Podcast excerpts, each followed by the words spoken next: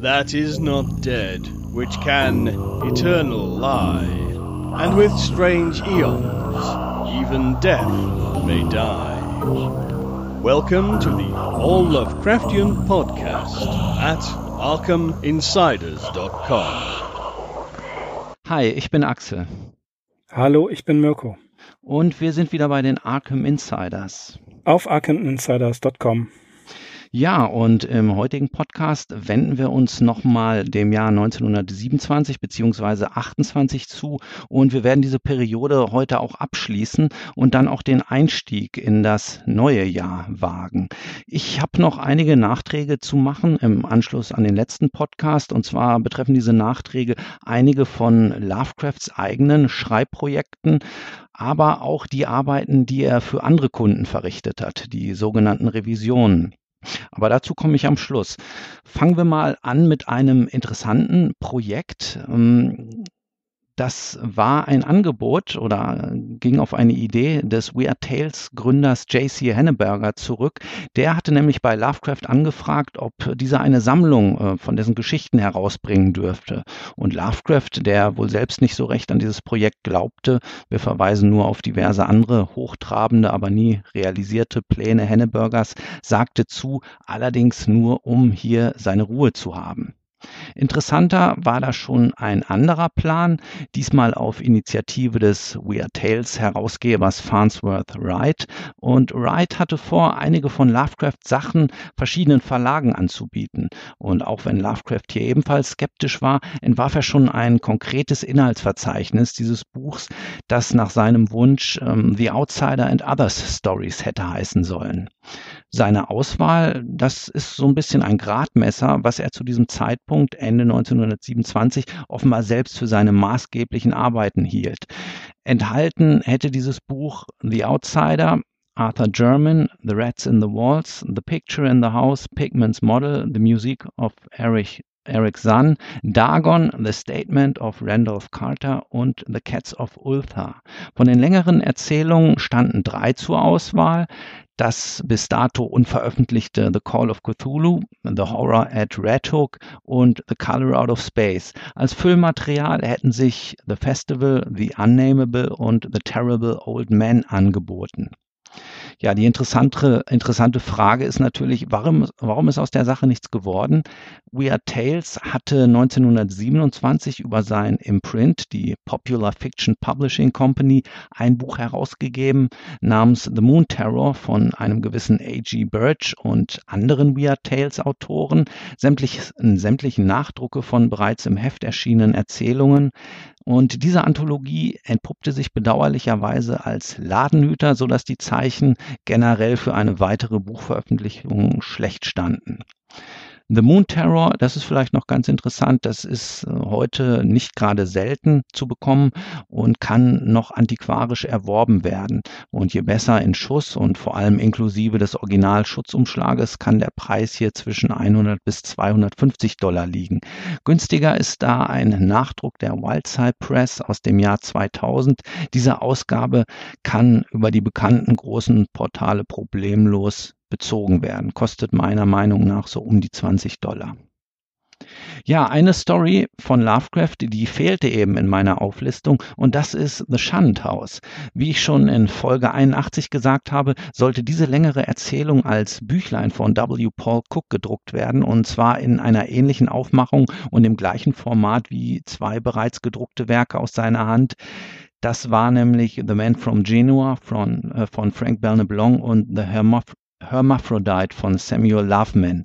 Gedruckt wurde tatsächlich im Sommer 1928 The Shunt House. Allerdings gingen die bedruckten Bögen nicht zur Buchbinderei und der Grund für diese Verzögerung war Cooks labiler Gesundheitszustand und als dann 1930 seine Frau verstarb, verlor sich das Projekt erstmal ganz im Sande. Bekanntlich wurde eine kleine Auflage nach Lovecrafts Tod von Robert H. Barlow, seinem literarischen Nachlassverwalter, und dann von Arkham House Haus eingebunden und in einer Mini-Auflage unter die Leute gebracht. Ich meine, so um die 200 Stück sind das gewesen.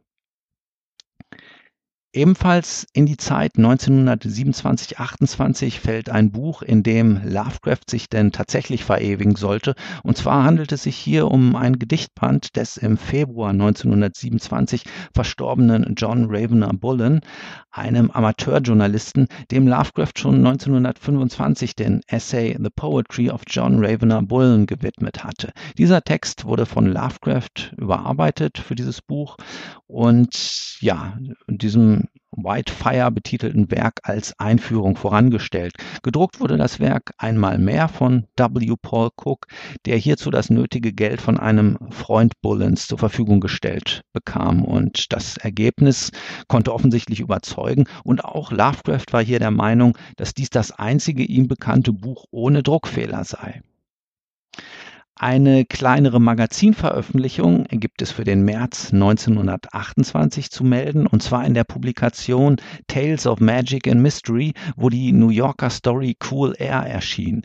Nicht nur, weil er lediglich rund 18 Dollar für den Abdruck erhielt, zu dem Zeitpunkt war Lovecraft ähm, schon andere Kurse gewöhnt, ähm, beteiligte er sich hier nicht weiter an dem Blatt. Wie so viele ähnlich gelagerte Unternehmen ging ähm, Tales of Magic and Mystery irgendwann sang- und klanglos unter und ja, mehr als eine Handvoll Ausgaben sind tatsächlich gar nicht davon erschienen. Die erste richtige Buch- oder Hardcover-Veröffentlichung konnte Lovecraft dann in einem Titel des britischen Verlags Selwyn and Blount verbuchen. Es handelt sich hier um die Anthologie You'll Need a Nightlight, herausgegeben von Christine Campbell Thompson, einer britischen Schriftstellerin und Herausgeberin bevorzugt von Horrorgeschichten während der 20er und 30er Jahre, die unter dem Slogan Not at Night angepriesen wurden. Auch hier lohnt sich heute eine Spurensuche im Internet nach dem Titel. So ist zum Beispiel bei Pinterest eine Ausgabe abgebildet mit einer Widmung von August Derleth für Leo J. Weissenborn, einem Architekten, der maßgeblich beteiligt war am Entwurf des Tribune Tower in Chicago, einem Wolkenkratzer in neogotischer Formensprache von 1925.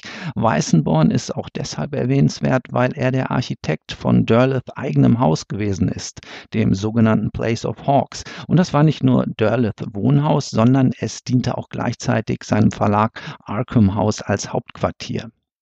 Um aber jetzt nochmal auf das Buch zurückzukommen, das ist heutzutage eine Rarität und wird für mehrere hundert Dollar angeboten. Beim großen A will es jemand, äh, will jemand tatsächlich 600 Dollar dafür haben.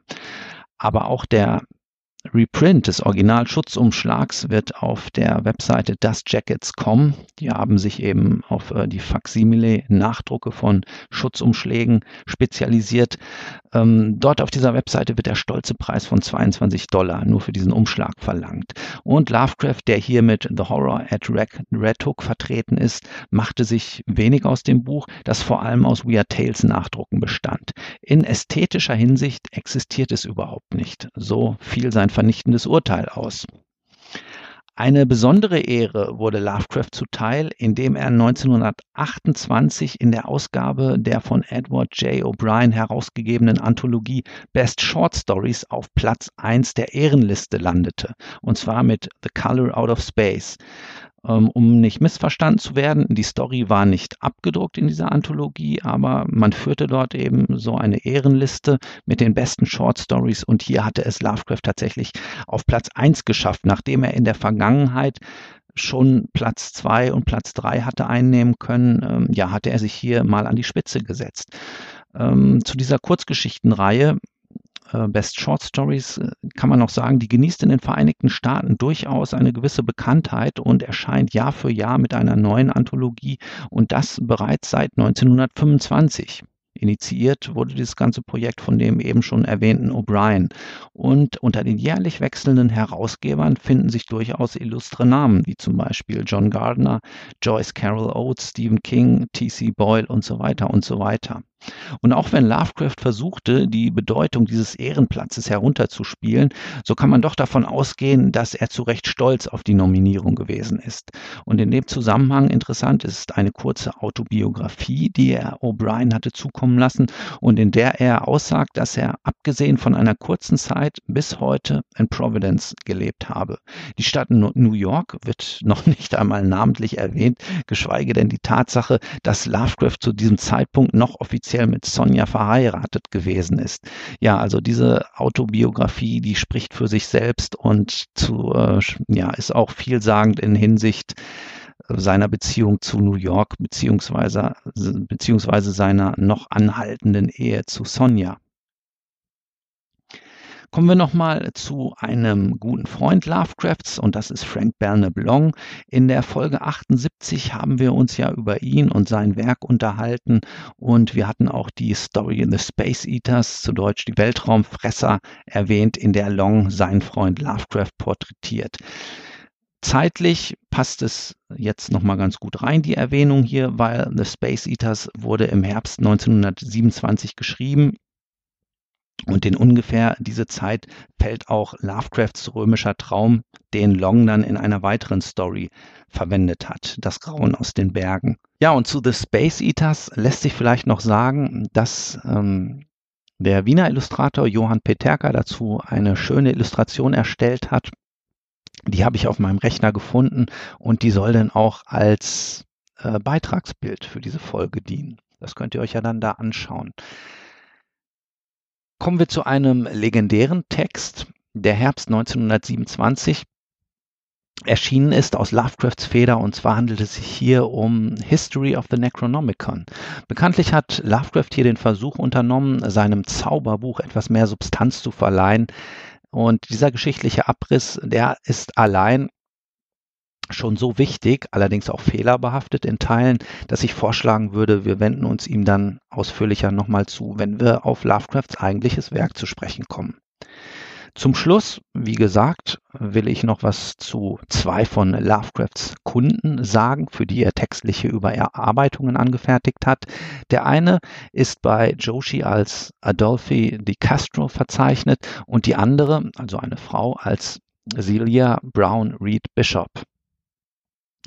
Zum Ersten lässt sich sagen, dass er 1859 als Abraham Dancia in Polen geboren wurde, unter anderem in Bonn studiert hat und in den 1880ern in die USA ausgewandert ist, wo er verschiedenen Arbeiten nachging, sich aber wohl hauptsächlich als Schriftsteller versuchte und ja, in dem Feld hat er sich auch einen Namen machen können.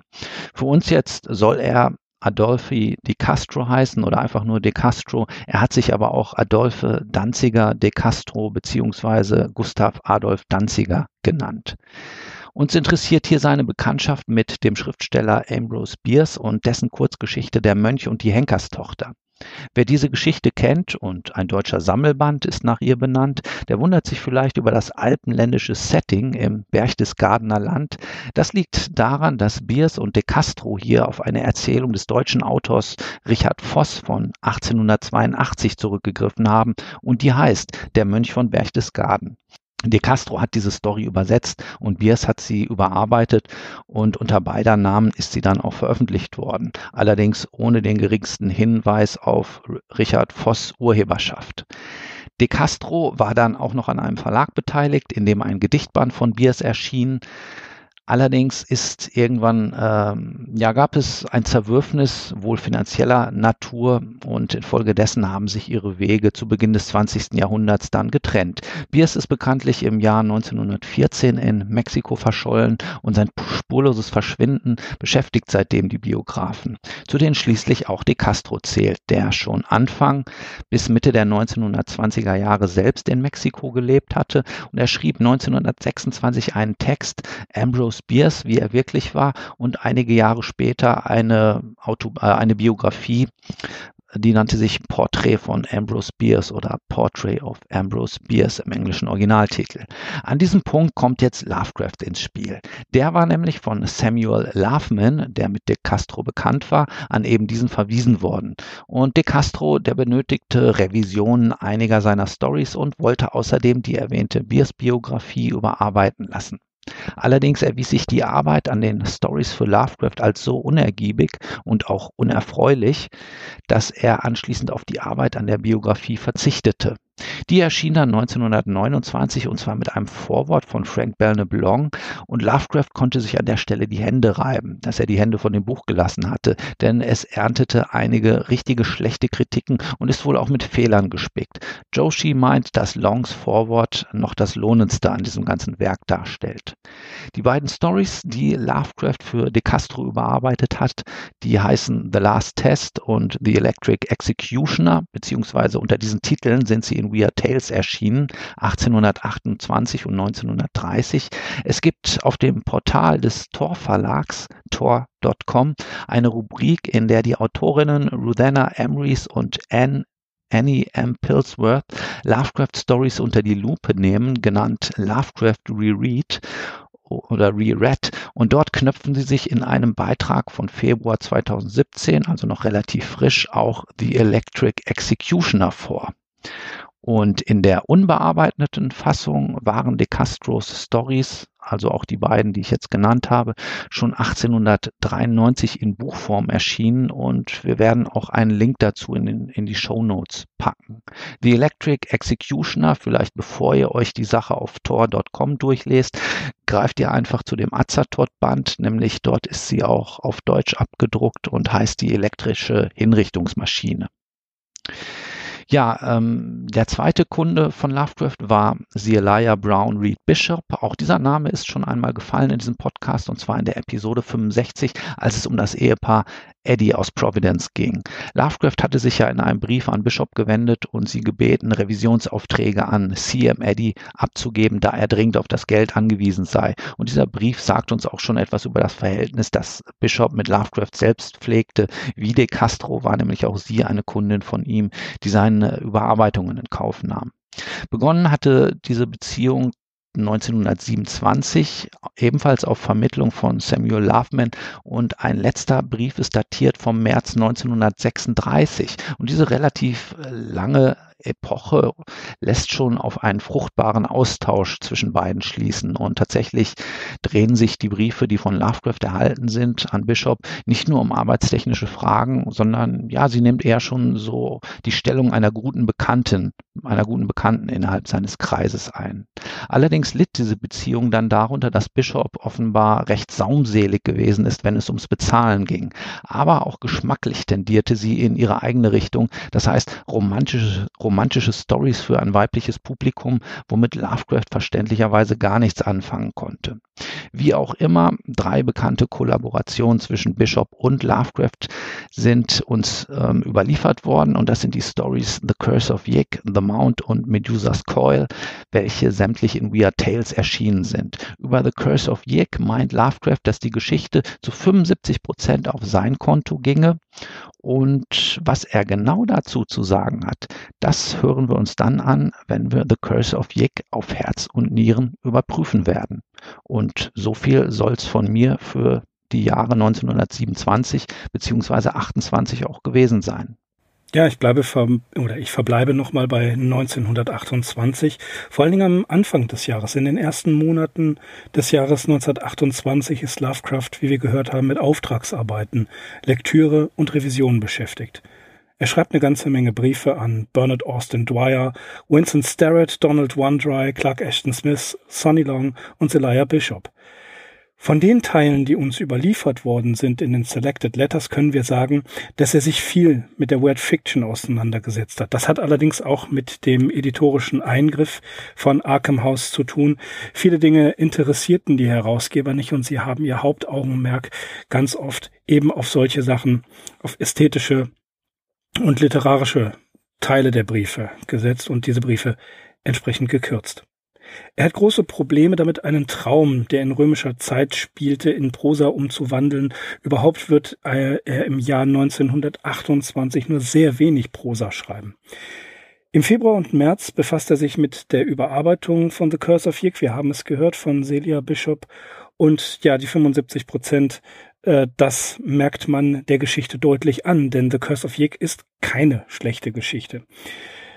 Äh, 17,50 Dollar hat er bekommen und sie verkaufte äh, die Story Unweird Tales für 45 Dollar. Im Großen und Ganzen betreibt er seine Studien, liest viel, schreibt Briefe und vermeidet, wenn es geht, das kalte Wetter. Sonja schreibt in ihren Erinnerungen an H.P. Lovecraft und ich zitiere, ich zitiere aus äh, der Einsiedler von Providence, Seite 168. Die nächsten Monate spielte sich unser Eheleben erneut nur in Briefen ab. Ja, sie glaubt immer noch ein bisschen äh, an das Wiedererstarken der Ehe.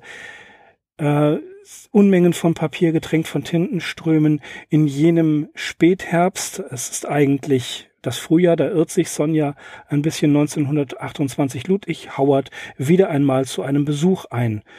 Er nahm die Einladung gerne an, aber nur für einen Besuch. Für mich war selbst dieser Brosamen seiner Nähe besser als gar nichts. Tja, an Derleth schreibt er am 2. Mai 1928, dass er sogar nicht so gar nicht von diesem Trip begeistert sei und auch an Wandry und Morton geht, ergeht der Hinweis, dass er diesen Ausflug eher missmutig unternehme. Noch waren beide verheiratet und Lovecraft fuhr nach New York, auch aus dem Grund seiner Frau bei der Eröffnung eines neuen Hutgeschäfts in Brooklyn ein wenig zu helfen. Aber er plante eben nicht, die Ehe mehr als notwendig wieder aufleben zu lassen, anders als Sonja es sich gewünscht hat. Was in den nächsten Wochen folgt, ist ein enormes Programm an Ausflügen und kleinen Reisen. Lovecraft nimmt dankbar jede Einladung an, die ihm half, nicht die Zeit mit Sonja verbringen zu müssen. So zum Beispiel am 27.04. Sonny Longs Geburtstag. Longs Eltern um, organisieren eine Fahrt entlang des Hudson bis zum Lake Mahopac. Am 28. war die offizielle Eröffnung des Hutgeschäftes, davon berichtet Lovecraft beiläufig, und Ausflüge zum Beispiel ganz alleine nach Gravesend auf Long Island folgen der ganzen Sache. Natürlich trifft er auch die Gang wieder, muss aber feststellen, dass diese Treffen nicht mehr wie damals waren, denn es fehlt den Calems an einem wichtigen Mitglied, ihm selbst. Am 12. Mai besucht er Ferdinand Morton im Museum in Patterson in New Jersey. Das Gebiet dort in New Jersey hat ihm nicht gefallen und jeder New Yorker äh, schaut ein bisschen auf die Jungs und Mädels von New Jersey herab. Die sind, die nehmen sie nicht ganz für voll und Lovecraft macht da keine Ausnahme. Es hat ihm nicht sonderlich gefallen, das schreibt er seinen Tanten. Am 24. Mai besucht er seinen Brieffreund Winfried Tallman in Hoboken, ebenfalls New Jersey, und sie fuhren nach Spring Valley und diese ländliche Gegend etwas äh, abseits gelegen von Hoboken, da die gefällt ihm schon etwas besser und Tallman fuhr H.P. Lovecraft dann nachher nach Nyack und von dort aus nahm er den, den Zug nach Sleepy Hollow. Eben diesem berühmten Sleepy Hollow, in die, die, äh, die Geschichte von Washington Irving spielt. Es folgen weitere Ausflüge mit den Longs. Er trifft Zelaya Bishop und besucht mit Sonja einige Orte auf Staten Island. Mit Long möchte er mehr Klienten für sein Revisionsbüro oder seine Revisionsarbeit akquirieren und so setzen beide eine Anzeige in die August-Ausgabe von Weird Tales. Frank Belknap Long Jr., H.P. Lovecraft. Kritik und Bearbeitungsservice für Autoren von Prosa und Versen. Literarische Überarbeitungen jeder Art. Adresse Frank B. Long Jr., 230 West, 97. Straße, New York, New York City. Die Resonanz allerdings fiel eher spärlich aus. In den sechs Wochen seines Aufenthalts, seiner Reise, versuchte er, soweit es eben ging, nicht zu viel Zeit mit Sonja zu verbringen, einen Modus, den er ja schon während ihrer Ehe, wenn sie denn mal in New York war, versuchte zu folgen. Lieber mit Freunden treffen und nicht gemeinsam in der Wohnung sein oder wenn Sonja schläft. Äh, das war eine brillante Vermeidungsstrategie und das hätte Sonja auch schon auffallen können. Am 10. Juni fährt er dann schließlich nach Vermont, um dort mit Rest Orton und dessen Familie zwei Wochen in einer ländlicher Umgebung zu verbringen. Rest Orton brachte seine gesamte Familie mit. Frau, Sohn, seine Eltern, die Großmutter mütterlicherseits, deren Erinnerungen an die gute alte Zeit H.P. Lovecraft natürlich hochinteressant fand, denn die Dame war schon an die 80 Jahre alt. Das Farmhaus der Ortons war alt, ich komme da gleich noch zu. Es gab keine sanitären Anlagen, kein elektrisches Licht, aber er lernt ein wenig das Farmleben kennen, hilft eine entflohene Kuh zu jagen und lernt Lagerfeuer machen. Auch hier unternimmt Lovecraft wieder einige seiner Ausflüge. So klettert er zum Beispiel auf den Governor's Mountain Er trifft Arthur Goodenough, besuch, besucht New Hampshire, um dort den Mount Wantastickwet zu erklimmen und sieht sich Deerfield und Greenfield in Massachusetts an. Am 16. Juni trifft er Walter J. Coates, der fast 100 Meilen hergefahren war, um H.P. Lovecraft persönlich zu treffen, und man diskutierte am Lagerfeuer, bis die Sonne aufging. Am nächsten Tag, so erfahren wir bei S.T. Joshi, gab es ein Treffen mit verschiedenen Literaten. Aber nicht nur bei S.T. Joshi erfahren wir das, sondern auch aus eigener Hand beziehungsweise aus eigener Feder H.P. Lovecrafts. Und da komme ich gleich auch noch etwas genauer zu.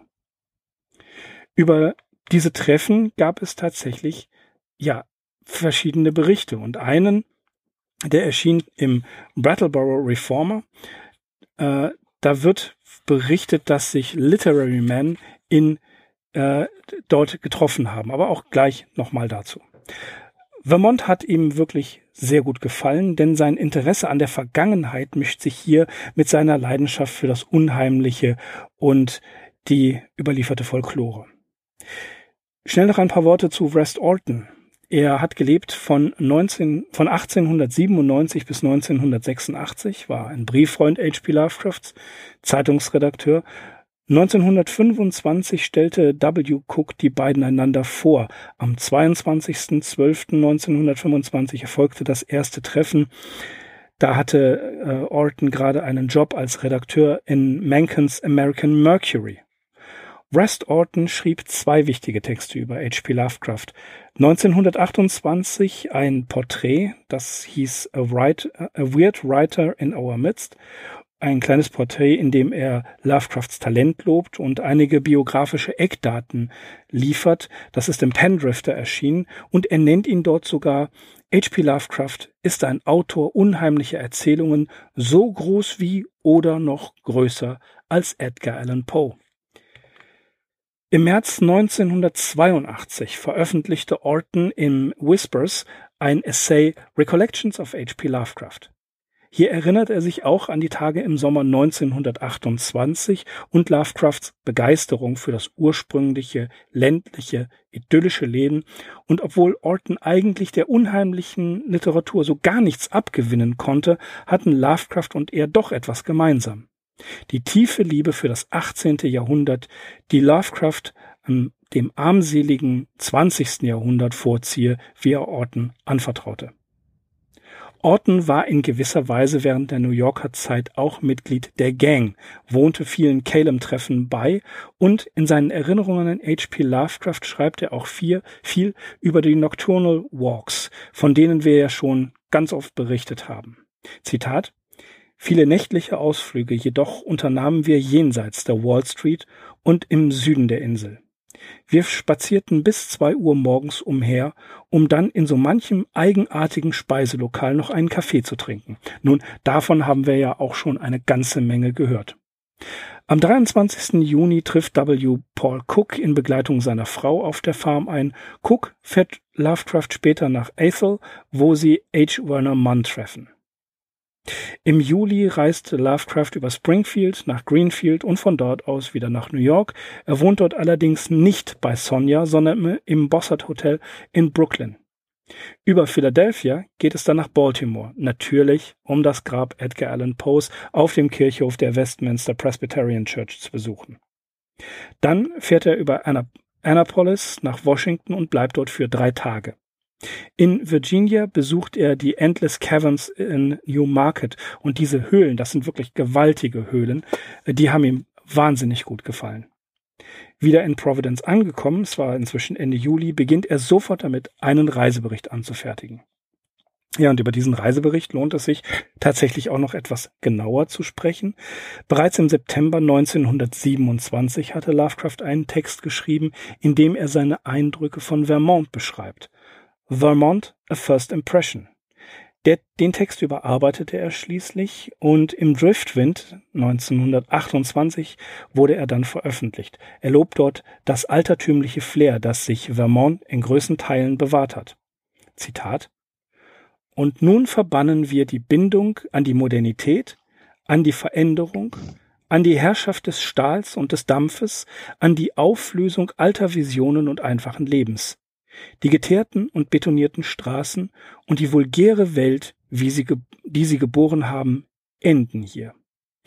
Und dann beschreibt er in, in sehr ausführlichen Zeilen die ländliche Idylle und die Tradition alter Yankee-Familien. Ebenfalls wird Arthur Godwin noch in einem kleinen Porträt geehrt. Unter dem Eindruck dieser gewaltigen Reise, wo er wirklich sehr viel in kurzer Zeit gesehen hat, das späte Frühjahr beziehungsweise Frühsommer 1928 verfasste Lovecraft dann seinen ersten längeren Reisebericht. Observations on Several Parts of America. Eigentlich ist das Ganze ein Brief an Morris W. Moe, aber Lovecraft konnte davon ausgehen, dass dieser Bericht unter seinen Freunden zirkulieren würde, also schrieb er ihn tatsächlich mit der verhassten Schreibmaschine. Einer breiteren Öffentlichkeit wurde dieser Text erst 1944 zugänglich gemacht, als Arkham House ihn in dem Band Marginalia und später in den Miscellaneous Writings veröffentlichte. Ja, die Mis Miscellaneous Writings, eins meiner ersten Arkham House Bücher, die ich Anfang der 90er mir besorgt habe, da sind auch Fotos bei. Unter anderem ein Foto, Axel, ich hab's dir gezeigt, wo ähm, Rest Orton und Lovecraft, Lovecraft ohne Krawatte in einer äh, leicht ausgeleierten Strickjacke da nebeneinander stehen und Lovecraft so einen ähm, so einen Eimer Bolivier, der wie aussieht wie ein Ochsenjoch umhat. Ne? Ein großartiges Bild, man kann und, es sich kaum vorstellen. Und Kniebundhosen trägt. Und ja. Kniebundhosen, jawohl. Und ja, wie du geschrieben hast äh, in einer Nachricht über Twitter, ein angedeutetes Lächeln. in der Tat. Ja, äh, diese Observations on Several Parts of America werden eingeleitet von Lovecraft. Das lese ich im Original mal vor aus dem Band Collected Essays Volume 4 Travel. Being the Journey of H.P. Lovecraft Gentleman into His Majesty's colonies of New York and Massachusetts Bay, the New Hampshire grants, the towns of Philadelphia and Baltimore, Annapolis, Georgetown, Alexandria, and the rebel federal city called Washington, and certain parts of Virginia westward to the Endless Caverns. Providence, Rhode Island, printed and sold by John Carter at Shakespeare's Head in King Street over against the courthouse and sold by merchants generally 1728. Ja.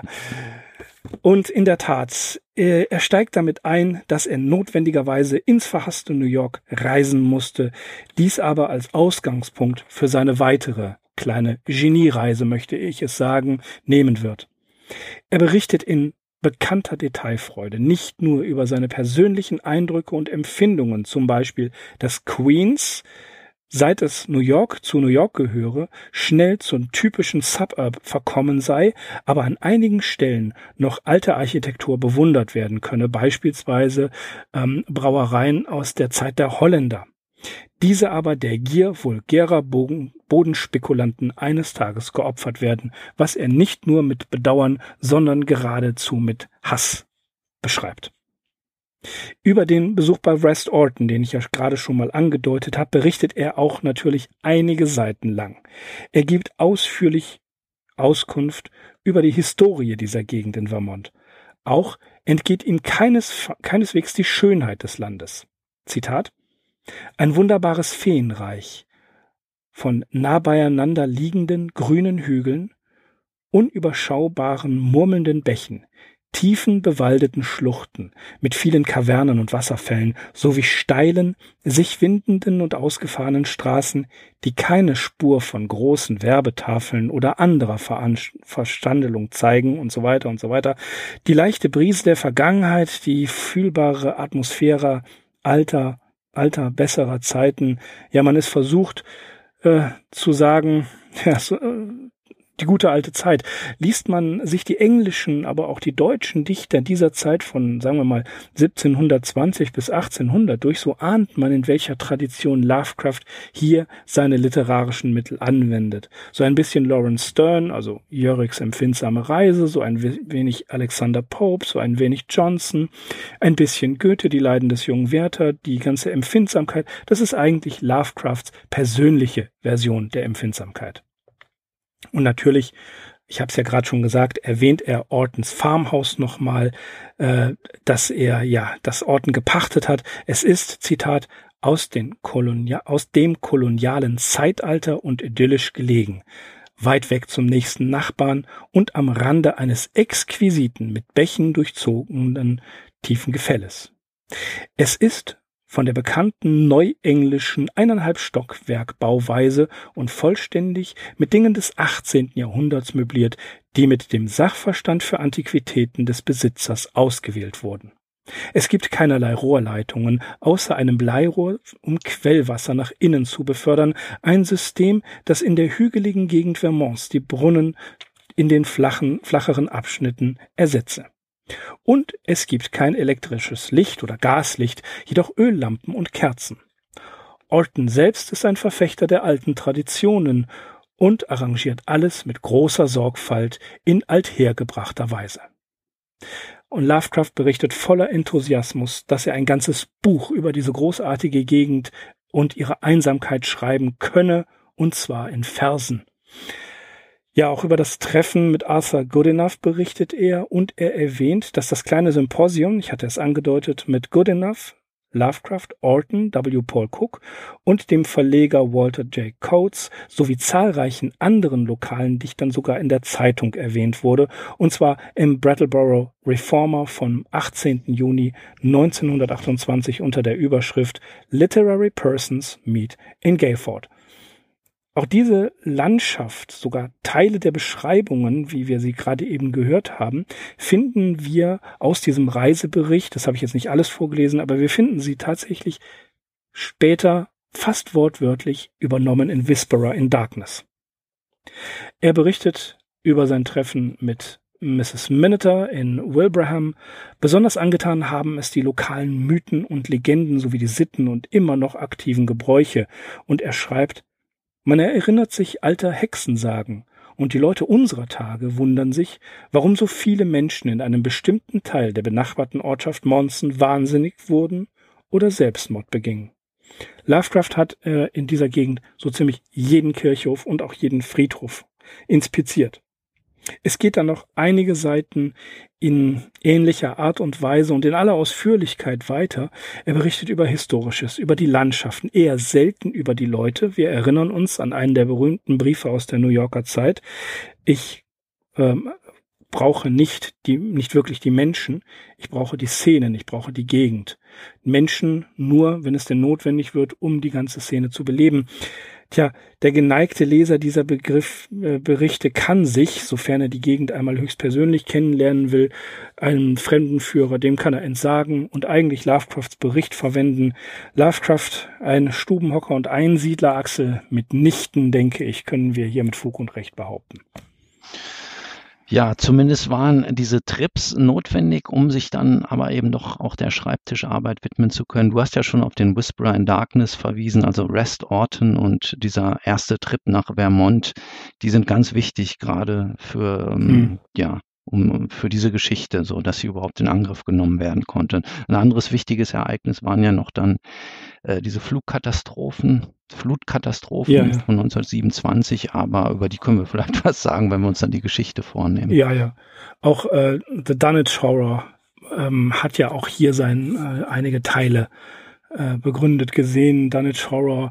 Und wir können sagen, das ähm, hatten wir, glaube ich, in der letzten Folge schon angedeutet, dass das, was Vincent Starrett gesagt hat, ähm, nein, äh, Townley Scott gesagt hat, nicht Vincent Starrett, dass äh, er ihn als eher als als Regionalschriftsteller versteht. Mhm. Ja. Was ich persönlich hochinteressant finde. Äh, Lovecraft ist, man kann sagen, einer der Mitbegründer des modernen Horrors und äh, ein mh, hm, durchaus intellektueller wie Winfried Townley Scott sieht seine Stärke in der regionalen Beschreibung. Und man kann das bestätigen, wenn man diese Reiseberichte liest, dass er da mit einer Detailfreude und vor allem mit einem angelesenen Hintergrundwissen oder das Hintergrundwissen, was er sich vor Ort beschafft hat, notiert hat, um es dann anschließend in einen solchen Travelogue zu schreiben. Also das sucht seinesgleichen und das ist tatsächlich Neuengland erzählen, empfinden und erleben, wie Lovecraft es tut. Ja, ich würde, ich würde ihn nicht als Regionalschriftsteller also nur als Regionalschriftsteller sehen wollen, aber als jemanden, der es schafft, diese ganzen regionalen Bezüge, wie später Stephen King und noch einige andere, in den Büchern und in den Geschichten auftauchen zu lassen und damit alles anständig zu verorten, so dass man dem Ganzen einen Hintergrund zuordnen kann. Und das hat er gut gemacht. Ja, vor allem muss man sich klar machen, sein Studium esoterischer oder okkulter Schriften, das fiel im Vergleich viel, viel geringer aus ne, zu dem, was er äh, an, an äh, Regionalliteratur studiert hat. Also gerade ähm, auf, auf so gewisse Mängel oder Fehler wurde auch immer mal hingewiesen. Teilweise hat er ja einfach ganz normale Enzyklopädien benutzt, um äh, irgendwelche Zaubersprüche zitieren zu können oder so. Also ähm, er hat sich da viel mehr in diese Regionalliteratur seiner engsten Heimat reingehangen, als dass er jetzt äh, sich zu so einem Experten der okkulten oder der äh, esoterischen Literatur aufgeschwungen hätte. Ja, man darf auch nicht vergessen, dass eine seiner, ähm, seiner Hauptquellen Cotton Mather gewesen ist. Diese Marginalia Historica Americana. Mhm. Und da ist ja eine ganze Menge Lokalkolorit, okkulter Lokalkolorit drin. Ähm, wir werden zum gegebenen Zeitpunkt auch darüber sprechen, sprechen müssen, denn es ist ein Ideenlieferant. Es geht auch unter anderem um Salem, um äh, Hexenglauben und so weiter und so weiter. Das ist jetzt nur kurz angerissen. Aber auch hier was Cotton Mather angeht, da vermischt sich ja Regionales mit Okkultem beziehungsweise dem, was man als, als Volkslegenden, als Folklore betrachten kann, ebenfalls auf eine ganz interessante Weise. Und Lovecraft geht damit eben um. Immer wieder. Und gerade jetzt zu dieser Zeit, als er durch Vermont gereist ist, aus New York zurückgekommen ist, beginnt ja die Zeit, dass er diesen Lokalkolorit einfügt, dass er ihn benutzt, um das Ganze etwas authentischer wirken zu lassen. Und er bedient sich vieler vorhandener ja, äh, volkstümlicher Geschichten und Überlieferungen, um sie dann mehr oder weniger mit als Ausgangspunkt seiner eigenen Schöpfung zu machen. Das finde ich einen ganz schön äh, interessanten, interessanten Zug. Heutzutage ist das nichts mehr Besonderes, aber Lovecraft hat in gewisser Weise damit angefangen. Ja, in der Form, wie er das gemacht hat, finde ich das auch aus heutiger Perspektive noch was Besonderes. Leider steht dieser Aspekt in der Wahrnehmung meiner Meinung nach so ein bisschen zurück hinter, hinter den Monsterkreationen oder hinter dem was dann als Cthulhu-Mythos bekannt wurde. Ähm, dabei lohnt sich da eine Spurensuche auf jeden Fall. Und es ist ja auch nichts, was irgendwie verklausuliert ist. Also wenn man jetzt der Fall Charles Dexter Ward nimmt, das ist das erste Drittel dieser Geschichte, ist eine rein historische Beschreibung äh, der Stadt Providence, ohne dass irgendetwas Unheimliches passiert. Also es gibt auf der Seite hplovecraft.com Creations ähm, Lovecraft Sites in New England. Und wenn man sich da ähm, mal umguckt, es gibt einige Walking Tours, die hier angeboten werden. Und da gibt es eine kleine, eine kleine Karte. Und wenn man drauf klickt auf die verschiedenen Punkte, wie jetzt zum Beispiel Haverhill, dann äh, werden Zitate aus dem Werk gebracht oder aus den Erinnerungen oder aus den Briefen. Also es gibt da schon eine, eine ganz interessante Zusammenstellung. Natürlich, Marblehead sehe ich hier gerade ähm, Ver Ver Verweise auf andere Artikel. Es gibt eine ähm, Short Tour of Lovecraftian New England, auf die wird ähm, verwiesen auf CthulhuFiles.com. Also es ist, wenn man ein bisschen sucht im Internet, findet man auf jeden Fall solche Seiten, die den Lokalkolorit und die die äh, ähm, Gegenden berücksichtigen und was darüber schreiben.